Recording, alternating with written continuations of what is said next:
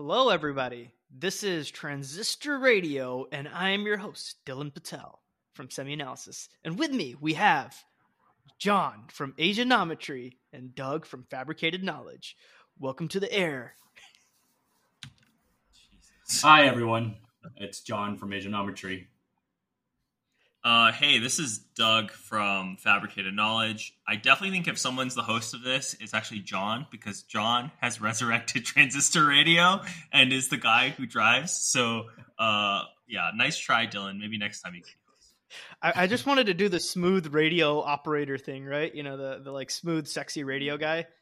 Yeah, you know that. I remember when you said that at the um, at the Ben Thompson interview they you they lowered your voice the editor made your voice much more masculine or something like that wait what you said that like they they when we listened from the when we were listening to the um, original and then when you listen to it later Oh.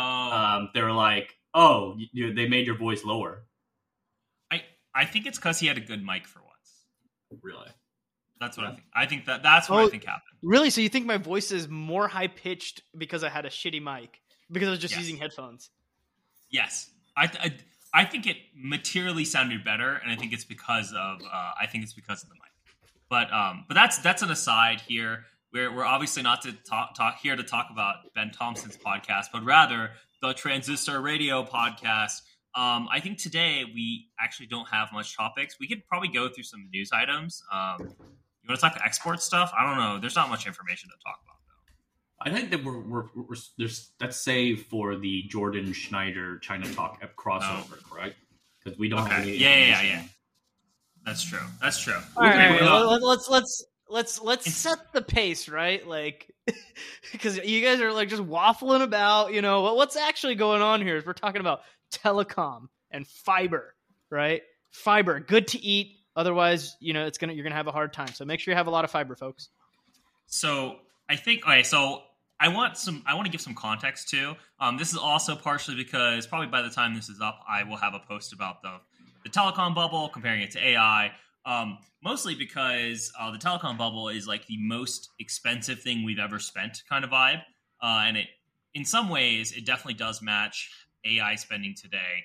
Um, and yeah, I guess I guess that's I, I- we even mentioned that on the Ben Thompson podcast. So I, I don't know where where do we even begin with uh, the fiber overbuild and uh, AI?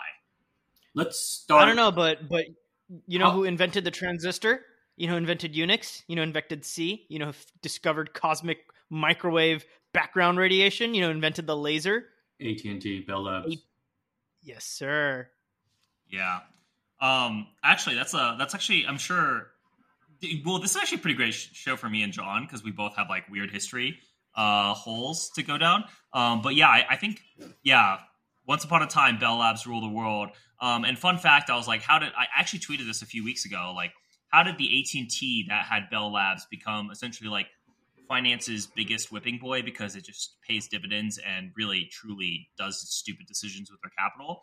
Um, and everyone corrected me on Twitter saying that actually no, one of the baby bells uh, consumed It's it's it. But- literally the dog meme, right? It's like the muscular dog, and now Yeah. it's got its tail Yep. between its legs. Yeah. yeah, yeah. Like once upon a time, AT and T meant something. In the nine I think the 1960s or 50s was its relative market cap peak uh, as Ma Bell, but um, you know, Bell Labs was where all the monopoly money was being spent, and uh, they did a lot of crazy innovation there. So obviously, probably one of the like most um, like glorified places of technolo- technological progress. But okay, so I want to talk about telecom today. I don't even know. Should I just like ramble? Because I really have a lot of things to say. just just just it, we'll, we'll we'll guide you around and then let's just just cook baby Okay, okay. So it's time to start cooking. Um, so on the Ben Thompson, Pon- Thompson podcast, I talked about how the telecom bubble was the best analogy to today.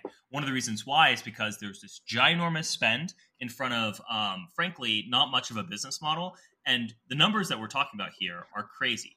But this spending to lay all this fiber uh, pretty much did sow, uh, sow the seeds for what would eventually become all the future successful internet companies of the 2010s, right? in order for everyone to have extremely fast internet and therefore stream videos or on Instagram or you know have likes or constantly have things online, we needed all this internet overcapacity build in 2000. But in 2000, um, there really wasn't no one had any idea how the business models would come. No one had any idea what the internet would look like. Everyone just mostly was like, "Huh, this internet thing is huge, and we should invest as much money as physically possible in order to make this make this happen." And um, that's kind of what we did. I really want to put some numbers out because I think that people will uh, really appreciate it if we put it in today's dollars.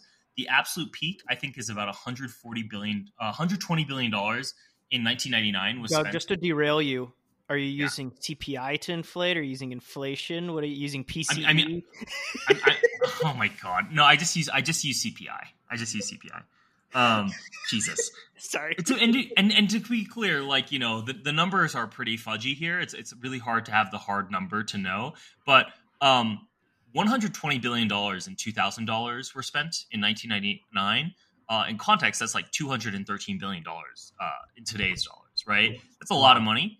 Um, but the only comparable thing we have, and so that's that's like in my opinion the best um, base case to con- kind of compare AI spending versus um, versus telecom spending. Because telecom spending obviously was this bubble. Uh, the internet obviously ended up being this huge thing but um, a lot of spending happened before it, they actually managed to reap the reward of that. So um, you know people are talking we're going to just use uh, dylan do you agree 100 billion is like a, a nice clean number for 2024 is that the guesstimate?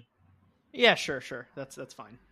yeah just to yeah. I, that's that's my guesstimate if that makes sense. Um and so even even you know the the ridiculous and everyone is like everyone is more than willing to be like oh obviously it's overbilled. There's no way 2025 is up from 2024 um guys in in 1999 or uh they spent uh 200 uh, twice as much making fiber. And when they were doing that they were um per person they're spending about $1600 a person um uh, cumulatively total uh, over fr- from like 1992 to, to 2000. Uh, I think the number that kind of floats around is like 470 to 500 billion dollars, 280 80 million, uh, 80 million Americans. If we were to inflate that to today's dollars and with today's population, we're talking about like one and a half trillion dollars on AI spending.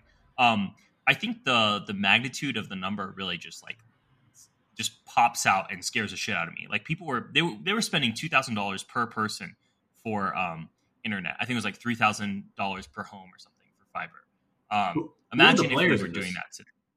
Who are Okay, the so- there's a lot of players, and this is also part of the interesting part of it, um, and and maybe some differences from today versus then. Uh, in 1995, the internet essentially uh, the NSFNet, which was the precursor to the internet, was decommissioned. And what happened was um, they're like, "Hey, private enterprise, you guys now uh, manage the internet." Um, and then the the, tele, the Telecom Deregulations Act in 1996 uh, essentially uh, aimed to promote competition, so almost anyone could join. And one of the key parts of this, and frankly, is one of the reasons why the internet bubble was so fucking crazy, was um, they essentially opened up the markets that anyone could enter if you if you you know operated a network, and then importantly, uh, the last mile. You can essentially like buy and sell uh, your competitors' uh, network in order to offer a better solution. So, for example, let's say you were, um, let's say you're like let's say you're you're doing an ISP in say Dallas, Texas, where I was born and raised.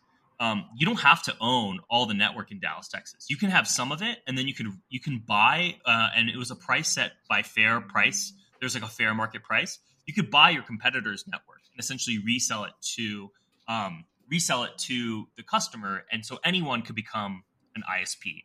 And so what happened was we pretty much went from this like hyper regulated monopoly of just uh, just the phone companies into anyone that was a cable company, telephone company, long distance phone company, um, people who just threw their hat in the ring could essentially become a ne- uh, become an ISP. And so when that happened, tons and tons and tons of new companies uh, entered the ring. Oh, dude, I'm gonna, I'm, gonna, I'm gonna pause to talk about a story of like some way that people manipulated this to make money, right? And so, um, you know, the, there was, the, you know, there, there was this fair market pricing. Anyone can use anyone's network.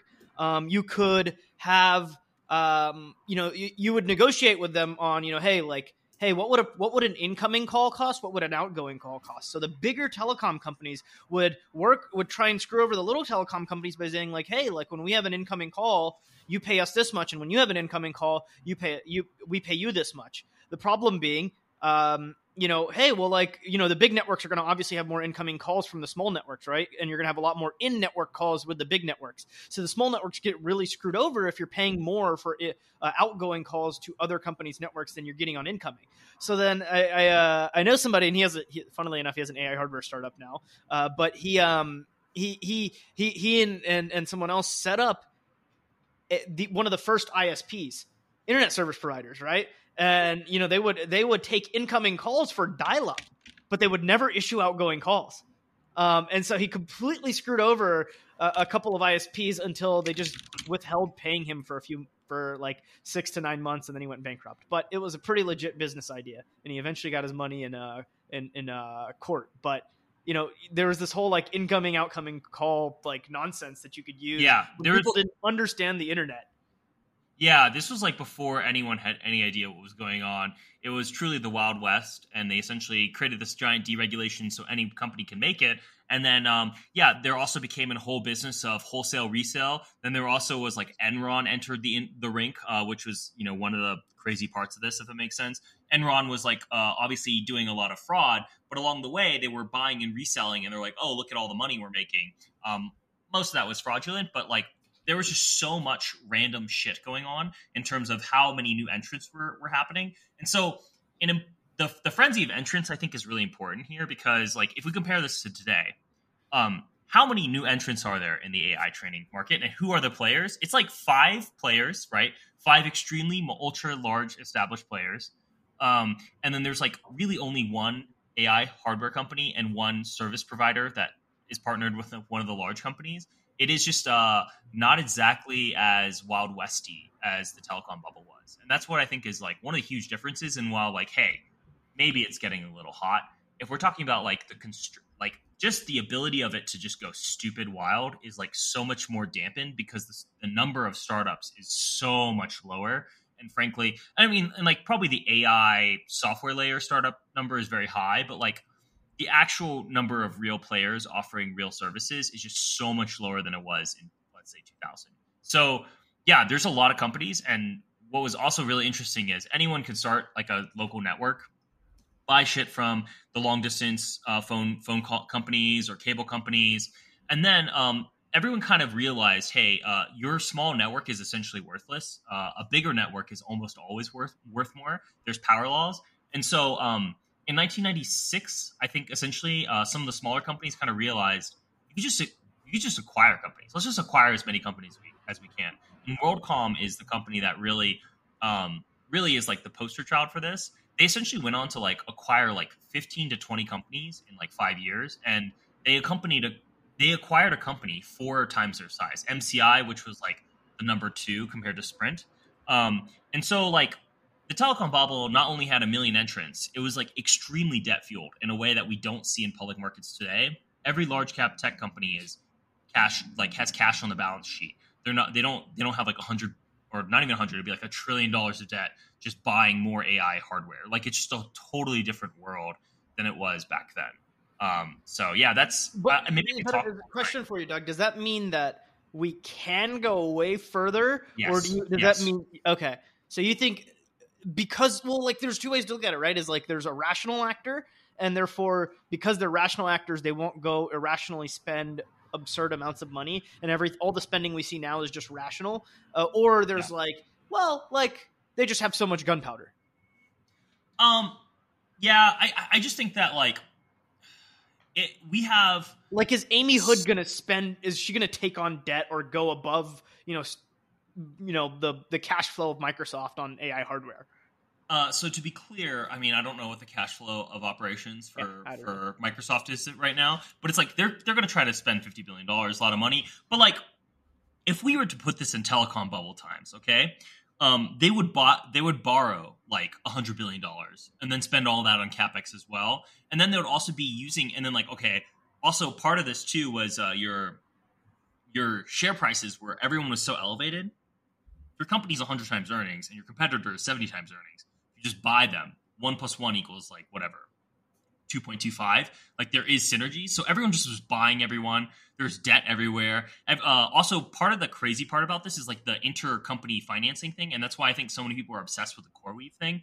Um, so for context, Cisco was lending to networks. Like, hey, you you're a startup network, and everyone's like, yeah, I'm a startup network. I want to buy some telecom equipment. There's like there isn't just one company. There's actually Cisco, Ciena, Lucent, Nortel, um, uh, like all these companies. And in order for them to win market share, they're like, well, we'll front you $100 million. And they're like, great. So, so not only were the companies getting financing from capital markets, they're getting financing from their suppliers. Uh, and then also they were doing like inter, you know, because of the intercompany buying and selling, everyone could essentially resell everyone else's uh, capacity, and every like you could essentially book it as revenue three ways. Like that was one of the worst uh, worst ways to juice revenue. Is you just essentially buy, uh, you could just buy revenue by uh, doing pass through revenue using the the buying and selling aspect of this of this like deregulation. And so like just imagine if every single step of the way was turned to 11 like that's that's what the telecom bubble was and it really i guess it's just really frightening um and and yeah today's actors i to be clear i think i think google and microsoft and openai are, are probably working with some funny math numbers assumptions right like they probably like openai probably is like you know one day we'll make and, and, honestly, you talk to some of the OpenAI people; they're like in it for AGI or something. Like every, everyone is like, "Dude, one day we'll make a bajillion." Not dollars. just some dude. They, you literally can't Yeah, work there unless you truly believe yeah, in it. believe in AGI. I, I know, I know. I, I, just said some, you know, a little qualification here, but I, I just think that Amy Hood is looking at Microsoft saying, you know, thirty percent attach rate on, on Office 365 at, at thirty bucks a month is a lot of money. And yeah, it might not be the best capital that we could spend, but it's like, could we get a 20, 20 30% return on capital? Yeah, 100% on $50 billion, right? Like, that's, a, there's, you know, let's say there's, there's what, 300 million users of Office, right? 30% attach rate. That's uh, 90 million users spending, uh, let's say, 20 bucks a month, 12 months. That's $21 billion a year. You know, if you're looking for a 20%, if you're looking for a 20% R, uh, return on capex, that's 100 billion dollars. So you can justify 100 billion dollars of spending if you think you can make 20 billion dollars, right? Um, that's these numbers are like kind of within reality. Imagine, imagine if Amy Amy Hood was like, no, no, no, no, no, we're gonna we're gonna sell a billion seats of like like that's the kind of math that was going on back then. I just think that that kind of that like kind of like insane irrational exuberance that is happening not just by like big ass players, but by everyone trying to outdo each other as little players is just not present in today's market. Um, and I think also part of this, which I didn't realize uh, as well, is the Fed had a huge part to play in this whole narrative. Um, yeah, I think that there was a lot of damage caused in 1998. It sounds really, God, I sound so like, I sound so boomer when I say this. Like, I don't know, it's like the, the Fed in 1998 uh, really screwed it all up. It, that's that's where it comes to. But like, Yeah, the- Um, the Fed cut rates and, and they're causing runaway inflation. well, I am okay, Peter so- Schiff. Yeah, I mean, it's that's how I feel. I feel like kind of a kook, but I do think it's real. So what happened was in so 1996, 1997, shit's pretty crazy. Like 1996 is uh, Yahoo, 1995 is Netscape. They're doing these IPOs. The stock's going up like 100% in one day. People are like, "Holy shit, this internet thing is crazy." Um, but like the stocks traded like crazy. Like they just traded like mad. Um, if it makes sense, like they're super volatile. And what happens is in 1998, um, LTCM, Long Term Capital Management, this like hedge fund that managed like $100 billion in notional, essentially completely blew up. They like completely blew up and they owned like bonds and, and derivatives. They had like $100 billion in notional derivative. No one had any idea what the fuck was going on inside of that thing. And, um, and there was a big concern. Uh, and, and also they blew up because Russia blew up. There's an Asian currency crisis there. I'm not going to go into that. And so like Alan Greenspan is sitting there. He's like, dude, financial system is going to blow up on LTCM. Um, also, if I if I uh, if I raise rates, uh, I will screw the rest of the world. Every other like the Asian currency crisis is going to become worse. And so what he did is he he lowered rates right as like like during the bubble uh, or during bubble-ishous things, he lowers rates, and that like kind of truly just like takes the the pedal to the metal. In 1998, things are not like crazy speculative. 1999, they're fucking insane. And and I think that part of the reason for that is that Alan Greenspan did one of the original market puts, if that makes sense. Like he was like, hey, um, no, this internet bubble, not that bad of a thing. And and also there was like a lot of uh, there was like a there's like the the rationale there was a little different, and I think very interesting. Uh, productivity growth in the late 1990s was also super duper duper high. Um, the average of productivity growth since uh ni- ni- since like World War II has been like four percent. Productivity growth in 1995 to 1999 was like nine percent, ten percent a year. That's just like crazy. And and so we Is- were is that seeing based off of like like removal of NAFTA, or is that because of the internet, or what? What was the reason for that? I so so okay. I don't know, but the guess everyone thinks it's because of the internet, right? Like you know, in it, so so for context, Was it really that big of a deal from ninety five to ninety nine? yeah, Was well, it- okay. Also, that- like things. Now, wasn't that like Well, people to believe remem- that the internet would just keep growing? Yeah, so like to be clear, it was it was a big deal. Like, dude, okay, so you are running a spreadsheet. You're literally doing an Excel model, but on graph paper, dude. Like, you fuck it up, you have to be like, damn, start like throw away the graph paper. Okay. There's like people running around, uh, sending each other mail. Like everyone's like, oh man, this guy's got to be served. You're like, damn, dude, this guy's out of the like. The internet is a big freaking deal. I do think AI is a big freaking deal. I think it is um probably not going to be as big as a deal as the internet. Uh, maybe, maybe, maybe I'll eat those words, but I do think the internet was a huge deal. The problem is, it was a huge deal, and it was showing up in the numbers in a way that was like very positive, and you could kind of see the the like the bubble math, the new economy math was um, the internet is increasing productivity in a way we've never seen before. Um, we can just keep spending on this, and we'll just keep getting productivity growth, and it'll just it'll just happen forever. What if we just grow productivity growth 10% a, a year every single year and hours work goes up like is flat. Productivity growth is like, you know, 9%. Uh, you know, we'll do it in nominal terms. It's like like literally the, the economy is running at 5 6% GDP growth.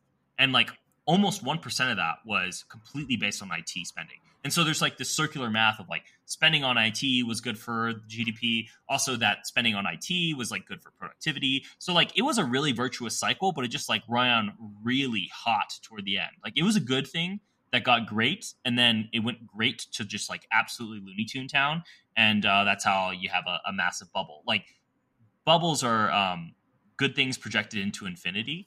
Uh, so I'm sure in 1995, you're starting to use the internet. You're like, this is sick, right? Like this is really helping my life, and everyone would probably agree to a certain extent. But in 1999, they're like, dude, un- and like you should maybe read this book. It's called Telecosm. It's uh, it's it's written by like one of the pumpers of the day. It's like really rare to have like the pumper book, but he's like, unlimited bandwidth is going to change the fabric of reality. Like that's that's the thesis of the book. Like Wait, We this don't is underst- oh, so this isn't like a like a history book. This is like some guy in 1998 pumping the fuck out of what he yes, yes, he's he's yes, he has a whole investment section. It's pretty crazy, dude. Um. And I'm, I'm guessing if you go to the investment section, it's like nine out of ten of those are fucking zeros now.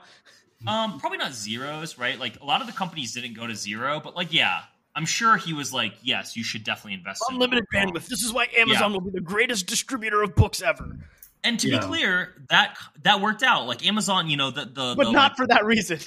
yes, yeah, but not yeah, not for that reason. Like it, it, it's it's pretty it's pretty wonky. Reading the book is pretty insane. Um, I really recommend it. Um, I'm not. I, I'm like like to be clear. I'll probably finish writing it before I finish. I didn't. I haven't gotten to the investment section. I'm just finished the science section, and the science section is like, you don't get it, dude. Infinite bandwidth is going to literally infinitely change your lives. You can't comprehend what this means. We're gonna have everything is gonna be everywhere all the time, and most of the predictions in the book are true. It's like we can we can infinitely stream video all the time, whatever. It's going to change the fabric of reality. Yeah, that's kind of true, but like just the like um just like the pumper almost religious level of like belief in this was just like insane. It is um it's a great read in a different type of way. It's like a hate read. Um but there was a belief that like like like a singularity was approaching because it, we had infinite bin- bandwidth if that makes sense. Like that's kind of the that's kind of like the analogy. And frankly, that's like probably a little scary in terms of the AI stuff where it's like, oh yeah, we believe in AI singularity is coming too. Same energy. Um, you know, you have to believe in in AGI or not, if that makes sense, and and we'll see what, when we get there. But there was this belief that with enough bandwidth, uh, everything would become unlimited, if that makes I'm sense. going through some Uh, of the old documents from uh, the my fiber glut days, and there's a there's a myth that kept people kept repeating in 1999 that the internet traffic doubles every 100 days.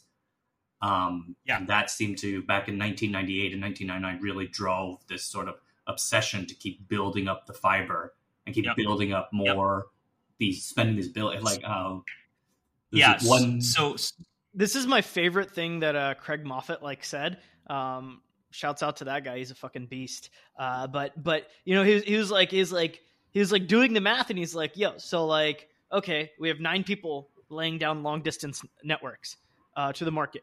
Okay, and they're also putting more strands per per per fiber that they're laying down. Um, so and then hey, they're also we're also increasing the uh, the encoding right. Like we're going from you know the data rates that are being encoded right. Uh, we're going we're going there's a there's two orders of magnitude growth in the, all the standards that grew in the data rates and then you have like dense wave division multiplexing and like all these sorts of things and you you do the math and it's like oh holy shit there's 200,000 times as much data coming onto the market in like 4 years like Yeah. capacity Yep, that's uh. So so I want to. I actually I have like a two pronged uh, response to this because this is a really good one. Um. So the doubling every there's so the doubling every uh hundred days.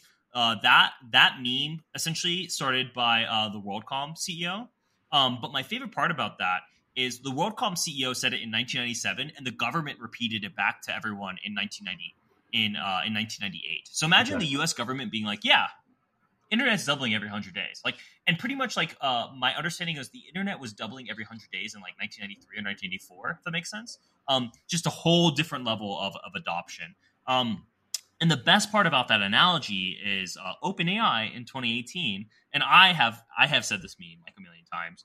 Um, they put out this paper that the demand for AI training is doubling every three to four months, um, or three and a half months. Guys, three and a half months is like 105 days. So you're like, wait, wait, wait. Are you are you sure? Are you positive? Are you fucking sure about that number? and, It and my favorite little- part is every presentation from every company ever has that fucking chart And even though it's like Exactly. even though like and then they put like GPT-4 at like 100 trillion parameters just to keep the like chart true. But it's like that's not true, buddy. Yeah, it's yeah. So I think so. So so so to be clear, I have been guilty of of the meme. The meme has been long alive in my head until recently. Um, it, it clearly can't double every hundred days, right? If we're doing the math on on, on Nvidia's GPU, whatever, even if you know if 4x's or something, that means like Nvidia is going to sell four hundred billion, like three four hundred billion dollars of revenue next year. Probably not going to happen. Maybe in the in the funkiest, craziest bubble timeline. But um, so yeah, there that was that was a WorldCom CEO thing, and uh, whenever things got bad, essentially he just repeated. He's like, "Well, it doesn't matter, guys. Just keep building. Like just just keep building. They will come, no matter what." And that was like definitely one of the memes. Um, so yeah, that the the the Craig the the MoffettNathanson or Craig Moffett the doing the math of how much supply was coming on. I think that's also one of the most interesting aspects of uh, the telecom bubble is that people act like supply isn't as reactive to demand as uh, people as like you know it's like well we can never we can never ever possibly come up with this demand. Um, and actually that's wrong. Like like technology is pretty good and people figure it out. I think the the one way that i understand it i don't understand like you know how many people are laying fiber. I do understand dwdm but um the ethernet speeds and, I'll, and i don't understand the ip layer stuff but ethernet speeds in like 1990 or 1990 uh, 1985 was like 10 megabits per second on ethernet. It goes to 100 megabits in like 1985, and it goes from 100 megabits per second on an ethernet uh, thing to uh, 10 gigabits by 2000 by 2000 and like two. so like that right there is like 100 or no no no. I, I don't even think that's 100 i think that might be uh what? 10000 no a thousand times more? Right? 10 no no no. It's 100 to times. 10 gigabit. Yeah. That's, that, that's, Yeah, yeah, that's yeah, 100, sorry, sorry, sorry, sorry. So it's a hundred times increase in in in like five, what seven years, right? Like that supply can react to demand really quickly. And then what's really interesting is um, Ethernet sta- standards go from 10 gigabits to 100 gigabits, and it takes them like till 2010. So like 2000. So so so what's really interesting is like, hey, all of a sudden this bubble de- demand, okay, we can 100x our capacity. And then it's like no more bubble demand. Okay, we're going to 10x our capacity over another eight years. So it's like really interesting to watch, um, a, like we'll say a relatively mature market flip the switch and somehow pull another 10x of capacity, like a 10x of technology improvement. And then when demand isn't there, they're like, nah, never mind. We're not going to do that anymore. And then you know it's 100 gigabit, and now we're talking about like 1.6 ter- uh, terabit, right? But like, this is something you're you and I are super familiar with. Like the the networking speeds have only kind of starting to speed up in the last let's say six years, right? Like, you know, 100 gigabit was supposed to be like the forever node, and it just like Ethernet was not going very fast. And then we split into more channels, the lanes got faster, and then all of a sudden we're talking about 1.6T and maybe even 3.2T. And so like it's really interesting to watch that whenever demand is there, supply will react a lot quicker than people appreciate. And I think that that's something like that I think is really is the mother of all in- innovation, right? Is, is yeah, hundred percent. Yeah, and and like I think that that's like that's like if- okay. If we're gonna take that to today, um, I don't know what the B one hundred numbers are gonna look like, but those X one hundred numbers, right? Like yes, AI demand might be going freaking through the roof, but like so is Nvidia's engineered solution, right? Like there is a deflator, and like yeah, My my favorite part about this like whole thing is that like when people talk about oh there's you know it's such a bubble like what could you you know you do the math on it right? It's like well how many you know with the number of GPUs uh, that are being installed in TPUs you can get to like oh yeah llama 70 billion? Yeah we could inference like that at like human reading speed for like half of the population of of the world right by the end of 24 but it's like well we're not going to use llama 70b then right we're going to use something way fucking bigger right uh, and, and Yeah, not like at a continuous rate but you know yeah yeah, but like okay, so let's say half. Okay, probably won't be half of the world, right? No, it's not half the world. I just made that up. I, I was trying to. Yeah, yeah, I- I know. I know, Or- but I know, but like, day. wait. Let's just say, let's just say, like, ten percent of the world is doing human reading speed. It's not seventy B, right? But let's say it's like, I don't know, a trillion or something. But like, by at that point in time, presumably we're inferencing on like the X one hundred, and like there has been maybe an order of magnitude improvement there too. So like, supply does react to the demand. I think in a way that I think um, humans maybe like you know, like just think of like the have you like the, the like caveman pointing meme? He's like, oh, oh, look at this, right? They're like pointing at the demand slide, right? But then no one is ever pointing at the supply side, where the supply side's like, hey, the supply side is also getting ten times better over like you know five year or five. So years. wait, isn't this like, yeah. isn't this just like a uh, a conviction to like, hey, if we want AI to be pervasive, we need to have the Fed cut rates to zero, draw drive an AI demand bubble to you know hundreds of billions of dollars of capex, and then let the economy crash so we have so much excess capacity that we can finally have sustainable growth a decade later. Yes, that that would be the that would be Dylan. That is the the absolute Joker version of the outcome here. But that would be the telecom uh, equivalent, if that makes sense. And like, so to be clear, um, I think that like one of the great part part parts about the internet bubble is like half of the things on the internet bubble like totally came true. Blockbuster was supposed to do a streaming video service that they yanked in 2001. Uh, Pets.com is essentially Chewy.com today. You know, like there's all these internet bubble things that came to like, oh, this how could they ever justify this business model? They couldn't when um, internet was not as mature. But like, lo and behold, ten years later, uh, you know, a decade of overinvestment in fiber, cheap internet access to everywhere. All of a sudden, hey, some of these business models actually work. So I, I, I I think that that's probably the best analogy. I frankly don't want it to be quite as overbuilt. Like when you go one way or the other, it's really sad and jerks the economy in ways that like really screws with people's lives. But like the if if the best outca- outcome in order for everyone to get a ton of AI everywhere um, is probably something like an overbuild, and that is wait, wait, probably wait, Doug, so, so hold on. When you when you say that, like, like you know, you know, I, I know a lot of the fiber that like kind of like got overbuilt. Like, Google just bought a shitload of it for their own uses. But is that is that why Virginia is like fucking insane? Is because the government is like, hey, yeah, every three months internet is doubling, and so everyone in Virginia is like, fuck yeah, we're putting a lot more fiber in Virginia, and then now all of a sudden, you know, if you fast forward today, today Virginia has more data centers and and compute in the world than you know than any Okay. part of the world. I I actually know a little bit about this. Um, don't kill me on all the public. The public people are going to kill. Like some of the public market investors are going to freaking kill me about like being technically wrong. I think that that's where. Um, so the reason why uh, this is like an Equinix uh, origin story. I think that's where one of the big um, over uh, transatlantic fiber cables went. And then yes, I, I don't think it was like quote unquote the government. The government did um, spit that meme back to everyone but for for I, I think for some reason for some crazy reason one of the big overbuilds happened to be that area and then that area ended up being like inadvertently a power node of connection and so the interconnect value became super super valuable more than anything else, right? Because it's like, hey, there's networks everywhere, but you know what's really important is where all the networks meet, um, right? And so where all the networks met happened to be, um, is it is it okay? Where is it? North Virginia, AWS. Like, where's the yeah North Virginia reason? And so like where where all the where all the networks happened to meet was there. I'm sure like some. I thought it was crazy... just like a CIA conspiracy, man. What the fuck? No, no, no, no. Uh, actually, this is I'm- way I'm more Goog- lame, dude. I, I I like to pretend that the NSA is all seeing and is protecting me. I want to actually. I think it's I think it's mostly about undersea cables meeting meeting the East Coast. That makes sense. That's where they landed, and so because of that, that is where uh that's like. And then I'm sure I'm sure like some some person just like some company was like, oh, we're gonna build the most fiber, and they built like for whatever reason the most fiber there. Um, yeah, it is a little bit. Uh, it is a little. It's pretty close to Washington D.C. I don't think it is specifically Washington D.C. Um, yeah, I think it's uh the AOL's on ramp was there. That's it. That's what it looks like like to be. Is AOL's on ramp was there. Anyways, I don't know. So, so much lamer than you expected, right? But like for context, how much fiber we're talking about here? Some of the like the, this concept of dark fiber, meaning a fiber laid in the ground that wasn't lit up.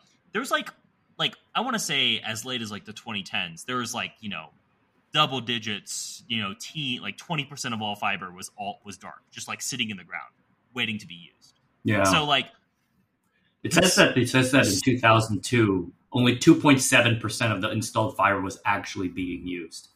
holy shit, are you kidding me? Yeah. Two point Yeah, I pulled Yes, this off a Wall Street Journal article in 2002. It's crazy. Dude, what?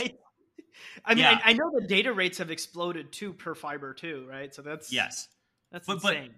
two so that would be like i mean and so that's like you know that's like the the the absolute bear case of nvidia that makes sense. But the, the, the other problem with this here is that like nvidia makes a better product every now it used to be every two years every year now right? And so like there's this like weird problem here that the like the longevity of fiber is still pretty high. Like fiber is fiber. You can put a lot of light through it and a lot of data. But like a five year old computer sucks compared to a modern computer, right? Like, and and maybe it's going to be one of these things where whenever demand uh like tapers down, supply increases will slow down, and it's going to end up being like you know Intel's you know Intel like the average CPU still being like an Intel like 11th generation core or something like that, where it's like becomes this ginormous installed in base where H H100 is like the core peak of it, but I just can't imagine that if the demand isn't there, this doesn't end horribly because let's say the X100 comes on, it's 10 times better than the H100, right? Or maybe even more. Maybe like I don't know. Dylan, do you have any do you have, do you have any do you have any guesstimates? I I, I was going to guess the B100 is like what, 4 times better than the H100? Yeah, I was I was expecting like four x for for B one hundred with a two x in price, but that's just like wild guess. Uh, maybe Yeah. a three x and a fifty percent increase in price, and then you know X one hundred probably you know similar three x. Three x Yeah, is what so- Nvidia typically improves performance, right? That's what Yeah. A one hundred got you. That's what H one hundred got you. So I don't see why three x is not you know, and then you know some price increase, of course. So yeah, some price increases against that, but like the deflator there is still like what that halves your flops or something like that. Like your flops equivalent. I, I don't know. I can't do the math like that in my head. But yeah, like yeah, yeah. Fifty percent increase in price with three x performance is a two x in TCO, basically. Yeah. or, or Yeah, price to- performance, basically. Yeah, so it's like okay, so like you know, unlike the fiber of the past, where it's like okay, well, you know, maybe the the CPU that we connect to this fiber sucks, but you know, fiber is fiber. Just making the long spool is gonna work out. It's like, nah, dude, H100s in 2030 are probably useless, right? Like that's that's where this like ends more catastrophically. Is that there isn't there just isn't much value in the installed base, and maybe that's the benefit of Nvidia. They can sell the newest generation, but like they better be selling new generations. Otherwise, like if they ever get caught with this like giant wave, they're just gonna like and, and they continue to improve supply and demand is like, you know, if they improve supply faster than demand, they're screwed.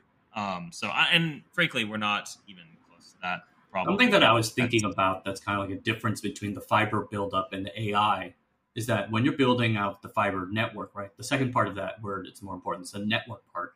So people had the feeling or the, the, the understanding that they had to build to reach all these people, right? I mean, physically laying stuff into the ground, digging holes and trenches and all that. But the idea was that you had to connect all these people, the network. What is AI? The, when the AI bubble, the AI bubble doesn't really have that network thing, right? Like you're not building stuff to houses. You're just filling data centers. It's Like Yeah. in the sense that well, network, yeah, yeah, well, you're building more connection. The network is, uh, you know, parameters to another piece of data living inside of Mm. the data center, right? yeah. That's It's the, like in this case- that's the Yeah, but if you're building more bandwidth to the house and you don't feel like you've completed it, then you have you're incentivized to com- keep spending into it because you're not complete. yeah. Um, yeah it, it is it is different like like there is way more surface area versus like you know if we had like an imaginary map of uh map of where the compute is for the ai versus let's say the telecom uh, network the network in the telecom space is actually very distributed uh i would guess in the ai space it would be like you know there's like you know 15 data centers in the world or something that are like you know as tall as everest and everywhere else is like flat zero right like there's just these huge power clusters that that go into these uh, AI supercomputers. That just like it's a different a different like topography of um, compute buildup. Is that fair? So so wait so if if let's let's say let's let's like like let's imagine like the buildup is in, in the bubble is a different way right so like let's say you know this gen- next generation will be 250 watt uh 250 megawatt supercomputer and then the generation after that it's a fucking gigawatt supercomputer right um but then after call it say seven eight nine years because semiconductors are fucking awesome you know the, the computer is worthless but we don't have that capacity because sort of the compute has gotten so much more efficient, right? So now do we have like an overbuild of like data center real estate um, Oh, and power there? yeah, yeah. We're just a gigawatt. It's like, look, dude, what are we like? What are these like racks even to? If that makes sense, like, right? We what? There's so much space or whatever compute equivalent silicon area that gets solved. Is that like, yeah? I, I kind of see what you're saying. Where there's just, Yeah, like it gets just like the compute is so much more efficient, but we overbuilt on the the capacity of the data center. the actual You know, shell. or or you know, i- i- if we don't achieve AGI, because otherwise, if we achieve AGI, we are getting a Matryoshka brain. All right, I think we are we've we've we've squeezed this We've- lemon a we've- lot.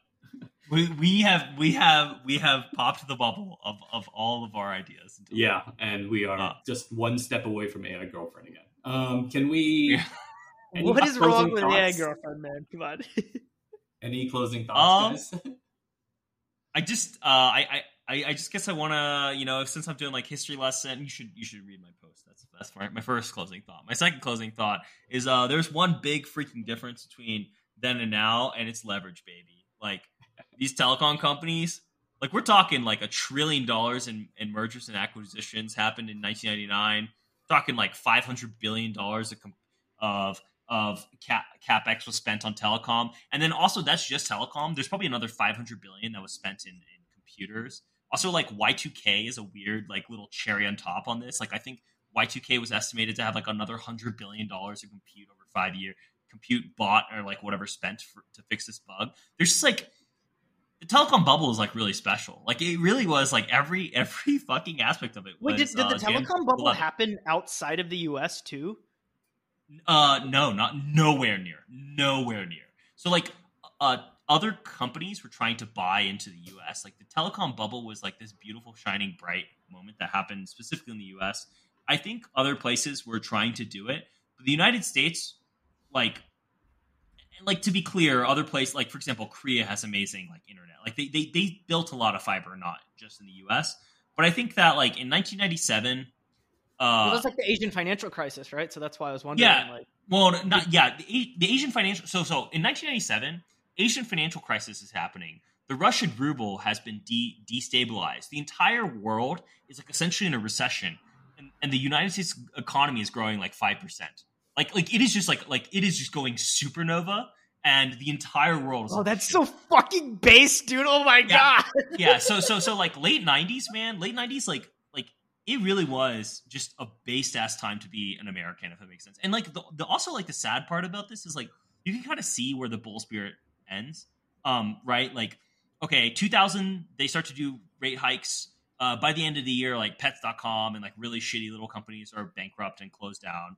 2001, they keep doing stuff. Um, World, uh, Enron is an, an accounting fraud, uh, and then like um, Enron has already like Enron's screwed up. WorldCom's already in, in the shitter, and then like uh, uh, September 11th happened, which is like just horrible vibes, right? We, we go from like 1997, 1998, like the U.S. is an unstoppable juggernaut of of uh, technology and the future, to like this like sobering moment, fraud, bankruptcies. What the hell were we thinking? And like just like that, like that, like that curve from uh, there there is no wrong or there, there's like we can't do anything wrong to like everything is wrong is just like this huge psyche breaking moment i think for the american economy and vibe um, i don't know i was in like whatever uh, in second grade during uh, 2001 but i definitely you can see it you can see you can see like the 1999 bubble math where it's like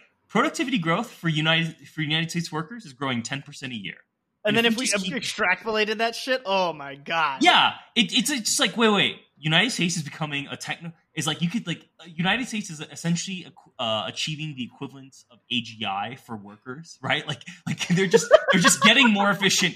Each each worker with enough computers and network is is just like becoming the AGI worker, and everywhere else can just can just suck it. Like and so and then you know obviously it didn't happen that way, and so there's just like that that whiplash in narrative and how that felt probably probably really hurts. Um, and and like I could, yeah, I don't know. It makes me sad, man. Like I wish, like like in, in I wish we just maybe maybe what if we just use all the bandwidth, right? What if what if uh, what if Facebook was founded in 2002 instead, right? Like you know, like we could have. Oh uh, yeah, maybe maybe what if if we had cut rates like crazy and like had another bubble reappear? Re- rebubble, yeah. no, I don't. no, I, no 9/11 and all that. Yeah, yeah, and just like, well, maybe maybe not like maybe it's like a little bit of a sober moment for like three years, and people are like, well, let's make some internet. And versus like after after like accounting fraud and like 9-11 and all this stuff, it's like Well, so wait, did I thought Enron did like energy stuff? They did internet yes, stuff. They're trading. so so okay, they did trading. So so remember, you anyone could buy and sell these networks. So they're like, yeah, we're Enron. We buy and sell trading con- uh, contracts for for energy. Uh, we're also going to do that for telecom. And so like um, what, Oh. at one point in time, and this is like Jim Chanos is like famous short is like um I I, I want to read the number here just so I'm like very right because it's like very very funny to me. Um, Enron's revenue triples in 2000, uh, and and and the telecom industry is imploding, and everyone's like, what? Like yeah, revenues tripled year to date in July of 2001, and the entire in 2001. This is the the you know telecom spending is down 20 or 30 percent in 2000 so like the entire industry has already blown up and and, and enron is like yeah we we tripled our revenue year to date. And it's like dude no no you didn't. And so then that's when people started to ask questions. Like there's a really famous conference call. Jeffrey skilling is like um like essentially shitting at like like there was like a there's a few pump there's a lot of pumpers at the time. Uh grubman is one of the most famous telecom pumpers and he's like we think uh, well, thank you very much. We appreciate it, asshole. Like that's like on a public, it's like on their earnings call. He like calls remember like the pumper an asshole. Yeah, and and um, you know, six months later, Skilling Skilling resigned. So there's just like uh, it, was pretty. I mean, it's it was pretty crazy, but like at the time, dude, Enron was like a hun- like Enron was one of the biggest companies in the world. So with so was WorldCom. These are like some of the biggest companies in the world. Um, like I want. now they suck. Now they suck. yeah, well now there's zero. Well, they, they're there were sixty billion dollars. There was sixty billion dollar market cap in like in two thousand. All right. Sixty billion. And so anyway, sorry, sorry, Yeah, sorry. That's all uh, yeah. We're good. We're Any good. other thoughts? Dylan? All right, anything uh, else you want to say?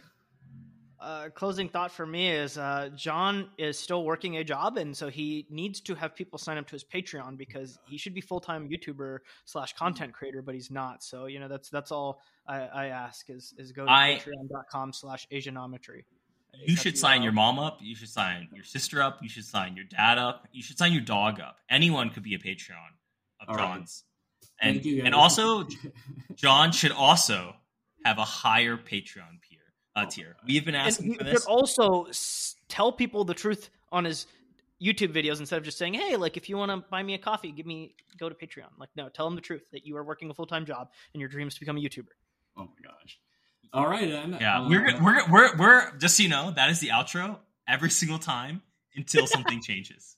Until, Until you something say change- something on a video, right? Yeah, and, until you say, until something changes, that's the outro every single time. So All right. Thanks for coming to Transistor Radio. And um, yeah, have a good day. We'll see you guys maybe next week or next next week. yeah, This is Jon Next from week, yeah. Asianometry. This is Dylan from SemiAnalysis. and this is Doug from Fabricated Knowledge. Thanks for listening, guys. We'll talk to you soon.